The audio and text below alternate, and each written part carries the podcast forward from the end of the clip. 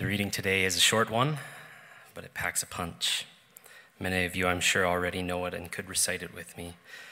From the book of Romans, chapter 12, verses 1 and 2, the Apostle Paul writes I appeal to you, therefore, brothers, by the mercies of God, to present your bodies as a living sacrifice, holy and acceptable to God, which is your spiritual worship.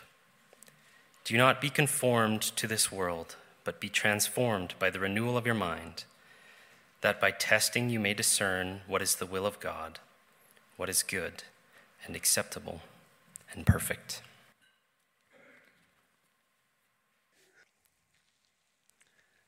In, in their pursuit of right relationship with God, atonement is our word for that. The, the sacrifices of God's people in the Old Testament were accompanied uh, by the bleating of sheep and the lowing of oxen as their livestock were slaughtered and presented bloody upon the altar. And now we know today that the sacrific- sacrificial system of the Old Testament is over, but were you aware that there is still a New Testament sacrificial system? One of the benefits enjoyed by Israel was that God was not only making them aware of who He is, but also gave clear instruction on how to approach Him, which sacrifices were acceptable and pleasing to Him, and, and what things would be an abomination to Him. And, and we have the same benefit in the New Testament where God does not command us to bring in our livestock, but to give ourselves to put ourselves alive on the altar, set apart and consecrated to God. This is what is acceptable to Him. This is what delights Him. This is what pleases Him. This is the appropriate response to Him and for Him. Our, our two verses today constitute an incredibly important transition in Romans, one that moves from doctrine and theology, the gospel, to a practical outworking of the gospel in the remainder of the letter. And, and, this is Paul's usual method. Along with most of the New Testament authors, Paul begins with laying out the gospel of grace alone, whereby all people are wholly reliant on the mercy of God, and then following up with exhortations or commandments to live in the reality of that gospel truth. Nearly every New Testament letter is like this. It begins with three quarters, two thirds of, of theology, doctrine, the gospel. And then, what are the implications of that gospel worked out in our lives? And so, commands are exceedingly rare in the first 11 chapters of Romans. The emphasis is on doctrine and theology, but Paul would insist that all are practical all of what he teaches has eminent practical significance. For if we take to heart the truth of the gospel that he has presented, we will have a transformed worldview that cannot but affect our lives in uncounted ways. And so, the, the long list of commands and exhortations which are, are going to follow in the remainder of this letter all flow out of what has been described in chapters 1 to 11. One commentator labels this final section the ethical outworking of the gospel.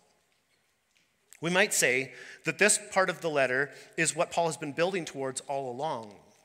He has made it clear that the gospel, uh, any gospel that has no implications for our daily lives, is, is no gospel at all. The gospel, the true gospel, will bring us to obedience.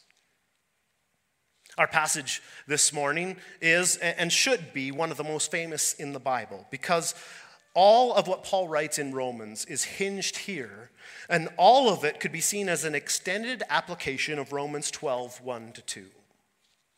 It points us back to everything that has been written, especially in Romans 9 to 11, and then gives us the formula for how that theology, that gospel, is to shape the way that we live. And so it begins Romans 12:1, I appeal to you therefore brothers by the mercies of God to present your bodies as a living sacrifice holy and acceptable to God which is your spiritual worship. These exhortations we need to see do not merely contain good advice or the apostles' preference, but the, represent the authoritative will of God and are enjoined upon churches in a solemn manner.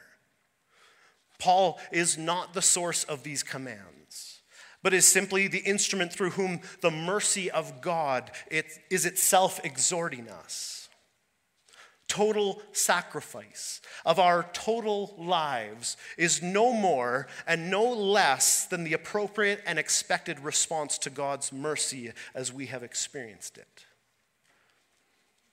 This appeal also means that God's mercy summons us not to passivity, but to exertion, albeit an exertion rooted in faith and energized by the power of the Holy Spirit. It is clear from the very command that God's mercy does not automatically produce the obedience God expects, but that God's mercy is manifested in His Spirit's work of inward renewal, which compels us towards the obedience that the gospel demands.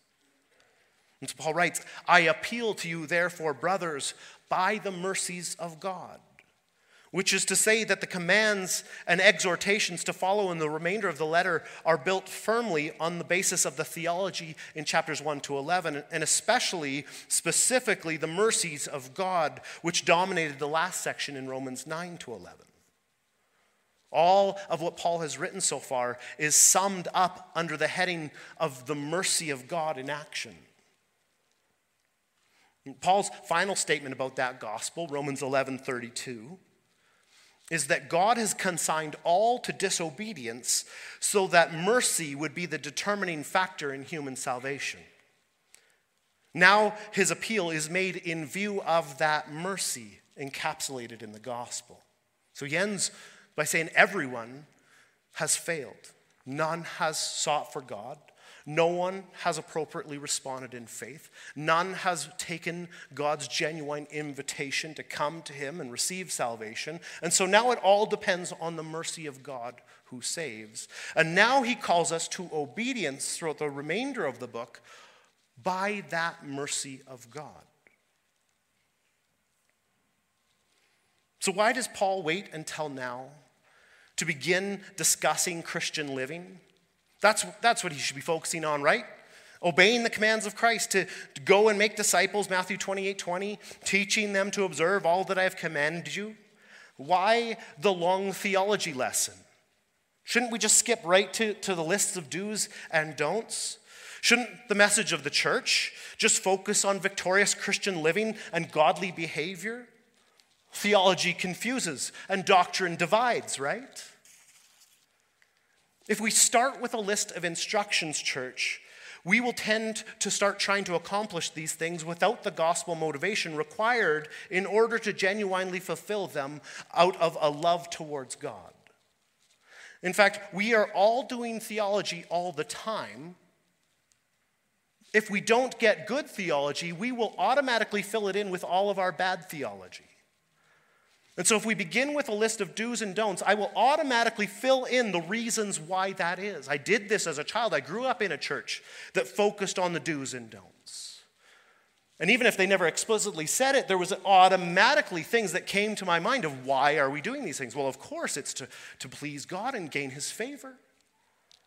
Why don't do these things? Well, God will be mad at me if I, if I do these wrong things. We, we automatically fill in for ourselves.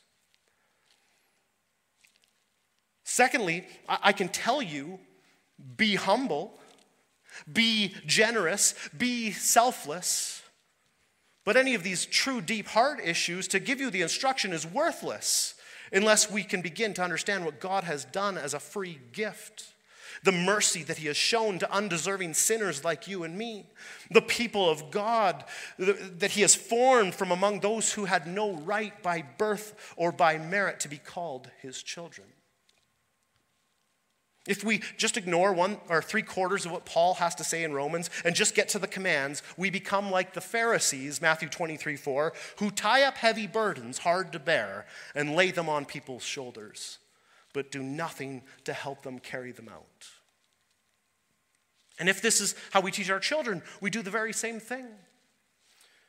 If we ignore the pattern set to us in the Bible of teaching the gospel and the predominance, the preponderance of, of the teaching being the gospel, the doctrine, the theology that works out then in obedience, we will create little Pharisees who know the do's and don'ts but do not have the ability to walk them out. Without this gospel, the listeners by default try to produce by other means the obedience which can only be genuine as a faith response to Paul's gospel. We try to produce fruit through the carrot or the stick method, enticing with benefits on the one hand and threatening with the other. The law came with its carrot. You shall live. You shall be blessed in the land if you obey. It also came with its stick. Cursed shall you be, death and destruction for disobedience. But Paul has taught us, along with the entire New Testament, that under that system, we could only expect the stick covenant curses for our disobedience. And so, throughout Romans, Paul has insisted that it is genuine faith, faith in this gospel, which will bring about obedience. And that without that faith, true obedience is impossible.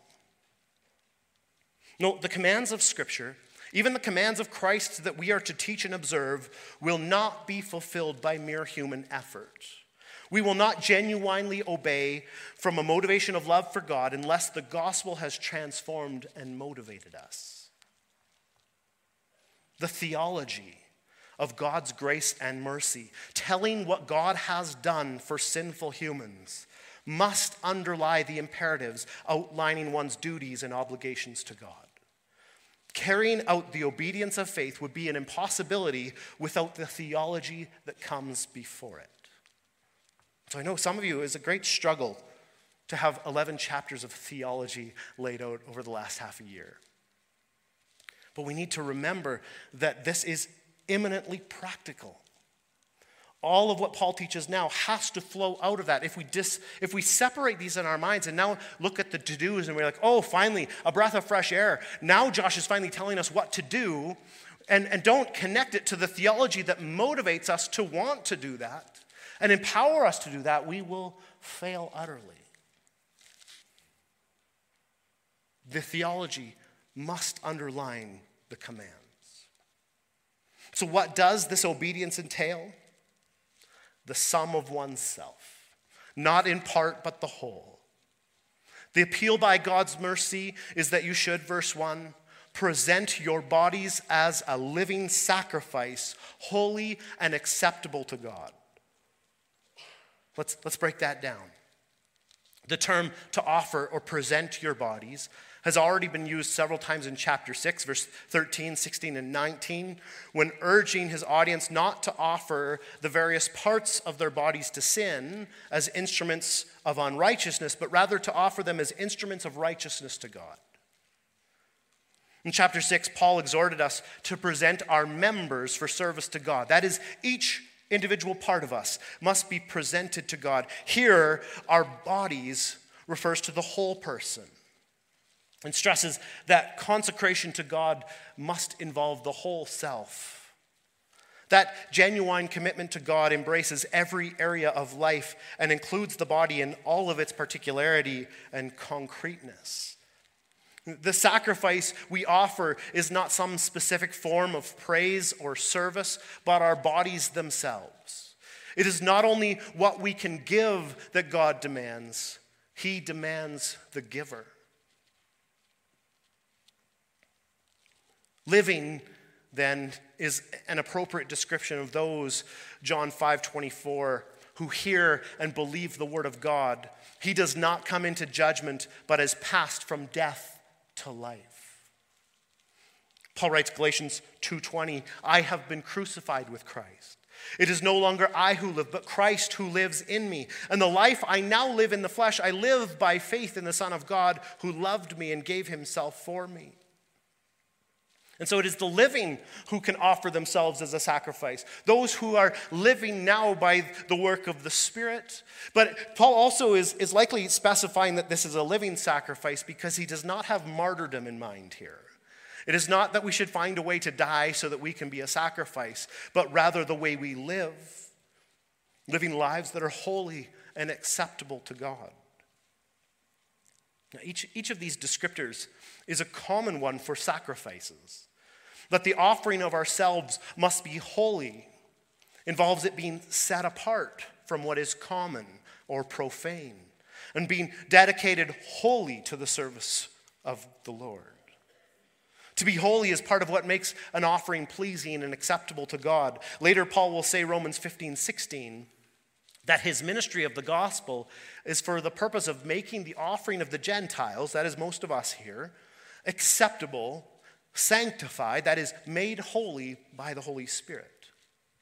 So, this is Paul's goal all along that he would make our sacrifice, the sacrifice, uh, our living sacrifice, a, a holy and acceptable sacrifice to God.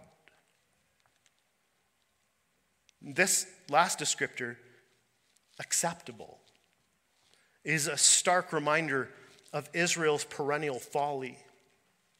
Assuming that God is lucky to take whatever worship he can get and however they choose to give it.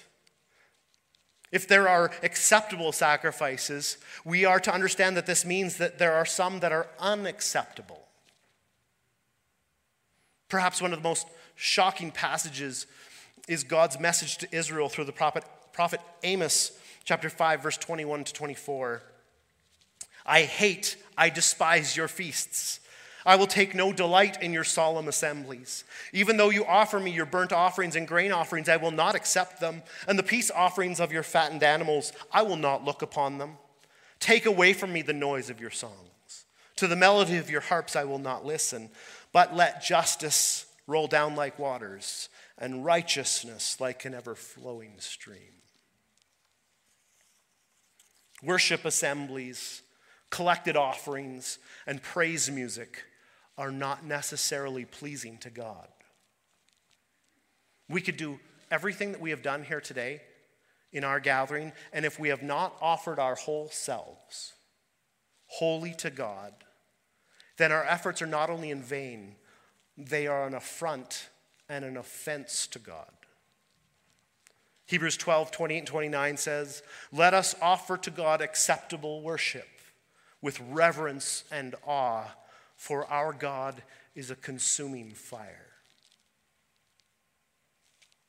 How we come to God matters, church. A half hearted, half committed, come just as you are approach will never please God. He tells us what is acceptable worship. He tells us what is pleasing and he tells us what is displeasing. And we fool ourselves if we think that God is just happy with whatever portion of my life I'd like to give today. Finally, in verse 1, presenting your bodies as living sacrifices, holy and acceptable to God, is your spiritual worship. Know, it, it's important for understanding to know that worship here isn't a style of music or a type of gathering but it is a word used for carrying out priestly duties. This is the work of the priests. Every Christian is a priest, and every Christian has the privilege of offering sacrifices to God. And we are commanded that our sacrifices are to be the right ones, the, the ones out of reverence, the acceptable offering of our own bodies as living sacrifices to God. There are priests in the Old Testament who sometimes decided what it was that they were going to offer. They, they did not take into consideration God's commandments of what their offering was to be, and it did not go very well for them. The Christian is called to a worship that is not confined to one place or to one time, but involves all places and all times. Christian worship does not consist of what is practiced at sacred sites, at sacred times, and with sacred acts. It is the offering of our bodily existence in this otherwise common or profane world. The descriptive, sorry, descriptive term for this worship is that it is spiritual in our ESV translation or reasonable in others. It's a rare Greek term which should be understood as having both of these connotations the only holy and acceptable sacrifice before God, is described uh, essentially as true and proper worship or appropriate priestly service. Paul is not merely saying that the sacrifices are, are supernatural, spiritual in nature. He's, he's not saying, because we're offering our bodies, right? That's, that's something tangible, that's something physical. Offering our bodies is the spiritual worship, because the point is that it, it is eminently reasonable, given the mercies of God, for believers to dedicate themselves wholly to Him. Yielding ourselves, heart and soul, to God is the only reasonable response since God has been so merciful. And failure to dedicate our lives to Him then is the height of folly and irrationality. It is the true and proper worship or the appropriate service that we are called to. Those who worship in spirit and in truth have all their highest powers engaged in the homage they bring to their Creator. Their worship is intelligent, understanding worship. That is worship which is consistent with the truth of the gospel that we have been learning. It is nothing less than the offering of one's whole self in all of the life, inward thoughts, feelings, and aspirations, uh, words and deeds. You name it, every part of us must be dedicated in whole worship to a holy God. The command here echoes the command of Christ, Luke 9 23. If anyone would come after me, let him deny himself, take up his cross daily, and follow me. You see, Paul is not simply making a suggestion here, church, that believers can treat as an option. This is not the command that's reserved for missionaries and pastors or, or super Christians. This is not the level up Christianity. This is not step two. This is the only reasonable response to God's mercy. And this is not a commandment that can be obeyed by enticement with profits or blessings. This is not a commandment that can be obeyed if we put the fear of hell and fire into you. Only the gospel can finally propel us into this action of true worship. Only understanding the mercies of God in all of their finality, all, all of their, their superseding all other things. It is the gospel of Romans chapter 9 to 11 that make these things possible. Verse 2 then tells us how we can come to offer such genuine worship. Romans 12, 2. Do not be conformed to this world, but be transformed by the renewal of your mind, that by testing you may discern what is the will of God, what is good and acceptable and perfect. The mind is a necessary implement to offering the body. We, we can present our bodies to the Lord as genuinely holy and acceptable sacrifices only if we do not conform to this world, but are transformed by the renewing of the mind. This world can refer to the world in a sense of a place, but Paul typically uses it with a temporal nuance, referring to this age as the period of time in world history characterized by the domination of sin and of Satan. This world or this age is the sin dominated, death producing realm in which all people, included in Adam's fall, uh, we all naturally belong to this world. And it's out of this world that we are being delivered, Galatians 1 4. It is to deliver us from this present evil age that Christ gave himself up for our sins. And those who belong to Christ have been transferred from the old realm of sin and death into the new realm of righteousness and life. But this transfer, well, it is decisive and final, it is true. It does not keep us from being influenced by the old realm. In fact, we are very prone to being influenced by the old realm, the world we once walked in. And if we are not taking steps to protect ourselves, we will be shaped by this world. It will naturally shape our thinking, it will shape our lives, it will shape our ministries, it will shape our marriages, it, will shape work, school, politics, recreation, everything else in life. We can devote ourselves to scripture and to learning so that our minds are constantly being renewed. But if we fail to cut off the world's influence in our lives, we will never reach maturity in Christ. It's like pouring clean water and dirty water into the same cup. You can't expect to get clean just by pouring clean water. You have to stop pouring the dirty water in. Watching contemporary culture and its customs is a very dangerous way for the Christian to educate his or her own conscience. Because something that may be very acceptable standard of life in this society may be radically alien to the kingdom of God. And so we are to have a completely different uh, morality, completely different ethics, a completely different pattern to society in the church than this world. And, and it doesn't take much investigation to see the ways in which the pattern of this world has influenced the church all through church history. So we, we need to be not only aware that this could happen, but aware that it is happening and needs to be rooted out of our lives. What things have we given over to the world to tell us what is right and wrong? In what ways is the world setting the pattern for our existence rather than the Word of God? It's happening here and now, I promise you. And so we must ask ourselves are we conforming?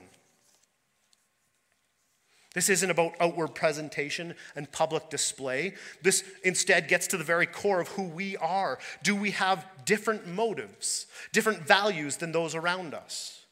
Are we driven, church, by very different motivations, different ambitions than our unbelieving neighbors? What do you want out of life? Is that the same as the unbelievers that you live around? What is your bucket list? Is the only obvious difference between ourselves and unbelievers in Camrose merely what we do on Sunday mornings? Does our calendar, our bank, and credit card statements reveal the very same pattern, which clearly demonstrates that we have the exact same priorities as those who live around us? This may be the result of trying to have our minds transformed without resisting the natural assimilation that will result from taking in everything the world has to show us. Paul sets out here an either or proposition. We are either being conformed to this world or having our minds renewed. We cannot do both.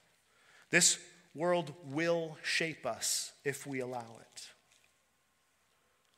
John Chrysostom wrote thousands of years ago How is the body to become a sacrifice? Let the eye look on no evil thing. And it has become a sacrifice. Let your tongue speak nothing filthy, and it has become an offering. Let your hand do no lawless deed, and it has become a whole burnt offering. The sacrifice of our lives church, is the, the daily multitude of choices in what to watch, what to do, what to say, and how to spend. It is in the meditations of our mind throughout the day, the aspirations of our heart at night. Is it for God and for His glory? This is a life of sacrifice. Is it for self comfort and selfish ambition? We are being conformed. Those who are known by God, Romans 8:29, have been predestined to be conformed to the image of his son and therefore cannot be conformed to this world. These are diametrically opposed. Instead, positively, you are to be transformed by the renewal of your mind. Now, the Greek grammar here is helpful, so I have to tell you about it because I always want to, right? But I know that you don't always want to hear about it. But today I have to tell you about Greek grammar because it's exciting. It's, it's helpful because the passive imperative, be transformed, suggests both that the transformation is affected by God, it's something passively happening to us, and that believers must cooperate in order that it take place. It's a passive imperative. Let this happen to you. And while this transformation is not the Christian's own doing, but the work of the Holy Spirit, uh, we nevertheless have a real responsibility in the matter to let ourselves be transformed. to respond to the leading and pressure of God's Spirit. Both of these commands, the positive and the negative, have the sense of outside forces which we allow or disallow as a continuing and ongoing decision of our will. So neither of these things is a once and for all decision. Both of them are a continuing action of passivity. so this is to say, maybe the best way to say this is stop allowing yourselves to be conformed. Continue to let yourselves be transformed. It gives the credit to God as the one who does the work, but also the responsibility to us as those who must agree. Sanctification, or growing in obedience, is the work of God through faith, for which He gets all the glory because He is the author and bestower of faith. And yet it is synergistic and we are commanded to resist evil and draw near to God, to resist conforming to the world, and to allow God's Spirit to transform us. Colossians 1:29 is my favorite passage in the Bible for explaining this. Paul says, "For this I toil, struggling with all his energy that he powerfully works within me."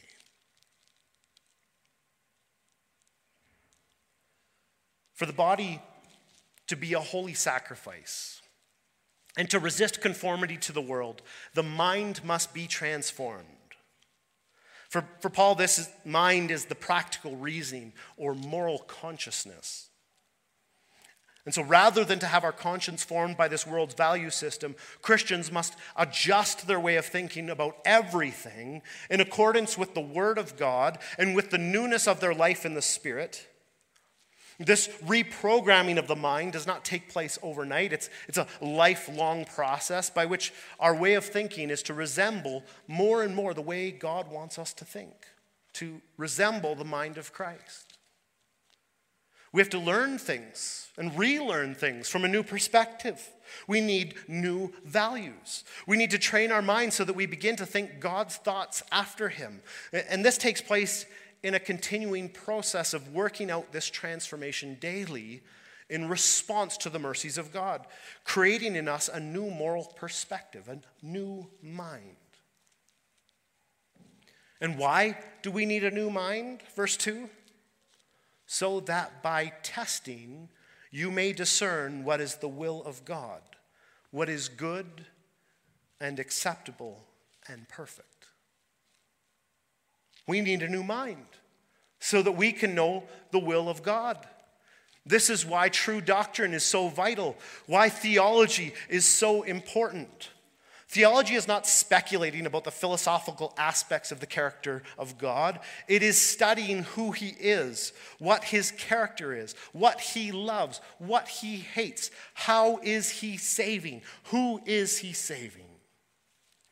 If you want to live a godly life, if you want to offer your body as a living sacrifice, holy and acceptable to God, then it is indispensable to your spiritual growth that you dig into the scriptures deeply. To understand what God is revealing, even the intense sections in 11 chapters of doctrine and theology. This is part of the sacrifice of the Christian life. There, there is a sacrifice of your body, and there's a sacrifice of your mind. And it's not a sacrifice in the mind in the sense that you vacate your intellect, but in the sense of giving your intellect as a present to God to be instructed by Him so that your thinking will honor Him. Do you want to know what the will of God is? You will have to study the Word of God. You have to think like God. You have to have a new mind. And if you want a new mind, you have to study the Word of God more rigorously than you have ever studied anything in your life. There is no magical way to know the will of God apart from knowing the Word of God. Notice here, it doesn't say, if you want to know the will of God, pray and ask the Holy Spirit to tell you the will of God. What does it tell us? It tells us that we need to be transformed in our thinking by the Word of God. We need to be meditating on the Word of God so that our thinking is changed. There's not a, simple shortcut to knowing the will of God. Knowing the will of God comes from knowing the Word of God intimately. This is not only in the sense of seeing what the word says explicitly about the will of God, such as generous giving, 2 Corinthians 8 5, the avoidance of sexual immorality, 1 Thessalonians 4 3, or giving thanks to God in all circumstances. The Bible tells us each of these things is the will of God for us. It is the will of God for you to be a generous giver. It is the will of God to avoid sexual immorality. It is the will of God to give thanks to God in all circumstances. We know these because they're said explicitly. But it is also that renewing of the mind by being exposed to and embracing the teachings of the scriptures, the doctrine and theology, we will enable believers to test for themselves and approve what God expects of them. The Christian is not meant to simply rely on a list of ethical commands, but to be able to discern, to test and approve what God's will is for, for general ethical conduct, but also for specific decisions and occasions. The Bible is sufficient for all of these things, even if it doesn't say in particular what you should do in this circumstance. The Bible doesn't give you a long enough list. The, the Old Testament has 613 odd laws in it, and it's not enough. There's not enough laws because what about this situation? What about that situation? What if, what if I have two brothers in that situation, not just one? Like there, there's, there, you could expand on this endlessly. And this is what God's Spirit is doing in us through the renewing of our mind in God's Word. God, or Paul, God through Paul, I should say, has made clear earlier in the letter that Christians are no longer to look to the Old Testament law as a complete and authoritative guide for conduct. The law of commandments expressed in ordinances is replaced instead with the renewed mind of the believer, steeped in the ethics of the scriptures and, and made well aware of that which God approves and disapproves of. All, all of the Old Testament law is, is so necessary for formulating this. The Old Testament law is, is so necessary that we would have this new mind, and yet it is not to be our complete and authoritative guide for conduct. It is actually the new mind of Christ given to us as our, we are transformed in the renewing of our mind. Every genuine believer will be eager to know God's will. Because our greatest desire, more and more, will be to receive his commendation and to bring glory to his name. Let me say this again. Every genuine believer, if you are a genuine believer here, it will be more and more your greatest desire to bring glory to God and for when Jesus to return to receive the commendation, well done, good and faithful servant. If, if this is meaningless to you, you need to do some soul searching because every believer is motivated for this. This is our greatest ambition the glory of God and to receive his commendation. And this passage this morning that we've just looked at is one of the few places in the Bible that gives us a fairly straightforward formula for doing just that. But this is not a, a three step program that can be completed in a day, in, in a week, or in a month, but it, it requires a pattern of life in which we discipline ourselves to fill our minds with the things of God, study His Word and guard our minds from being influenced by the world. Let's pray. Father, we thank you for your miraculous word, supernatural, beyond anything that we could conceive of. It is, is powerful, and, and it cuts to the heart of things. It, it divides between what is flesh and what is spirit. It, it tells us where we are at in relation to your righteous decree. And more than anything, God, it brings us back once again to rely wholly on your mercies.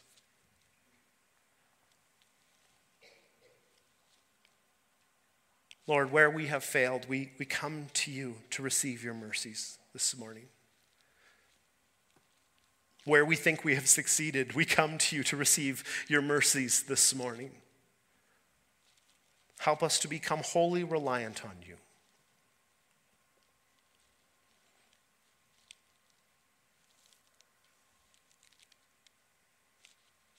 And Lord, as we come to despair of human efforts and ability and rely wholly on you for your work of sanctification and salvation, I pray that we would now be motivated by your mercies. The commandment of your mercies upon our lives would take place. That knowing the doctrine and theology of salvation by grace alone, that it would motivate us now to offer ourselves wholly to you as acceptable offering.